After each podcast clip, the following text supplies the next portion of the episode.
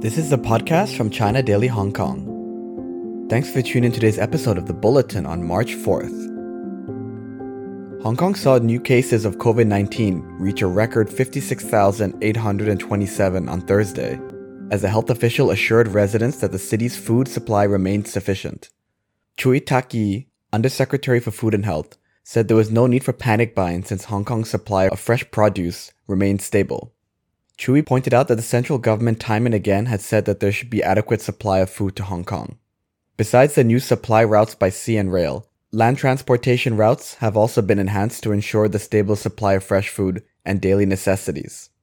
Meanwhile, the Hong Kong Jockey Club announced on Thursday a new round of pandemic relief initiatives to fight the raging fifth wave of COVID-19, including the provision of rapid antigen test kits to eligible non-governmental organizations, and support for the expansion of community pharmacy services operated by NGOs. On top of its continuing support for a broad range of community needs, the club has approved over $1.7 billion in additional funding over the past 2 years to address the impact of the pandemic, including $209 million announced on Thursday and over the last 2 weeks in response to the fifth wave. In addition, the HKSAR government is adding 2 more COVID-19 mobile vaccination stations from today, amid a surging fifth wave of infections. Besides providing service at public housing estates, the mobile stations will offer outreach services to schools to enable more people and students in the relevant age groups to receive the COVID-19 jabs, according to a government press release. Meanwhile, Hong Kong Chief Secretary for Administration, John Lee Ka-chiu, inspected newly built community isolation facilities in Tsing Yi on Tuesday, as the center started admitting its first batch of COVID-19 patients. The facilities, constructed with the support of the central government, is open for service 1 day after its construction was completed, within just 1 week on Monday. Meanwhile, the Hong Kong Retail Management Association vowed to support proposed legislation on a rental enforcement moratorium and urged landlords to cut rents for troubled tenants. The HKRMA pledged to support the government's proposed legislation on a rental enforcement moratorium for tenants of specific sectors, which forbids landlords from terminating leases and from taking legal action against those who fail to pay their rent on time.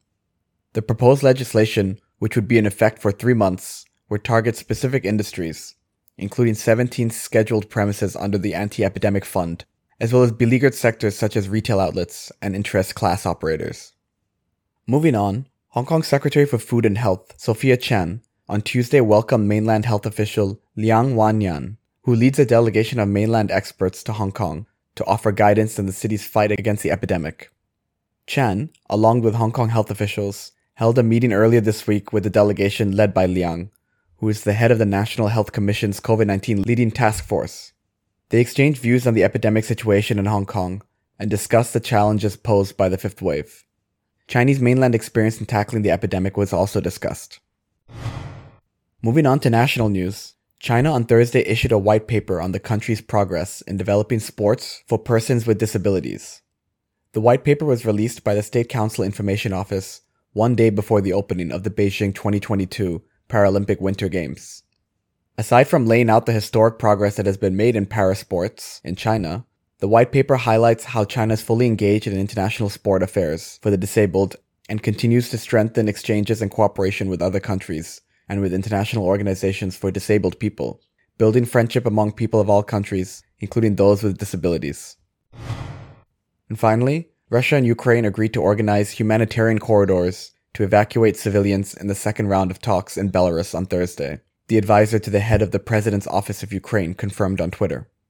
During the talks on Thursday, the two sides discussed military issues, humanitarian issues, and a future political settlement of the conflict, said the head of the Russian delegation. A representative told Ukrainian media that a third round of peace talks may take place soon. That's all for this segment, guys. Until next time, stay healthy.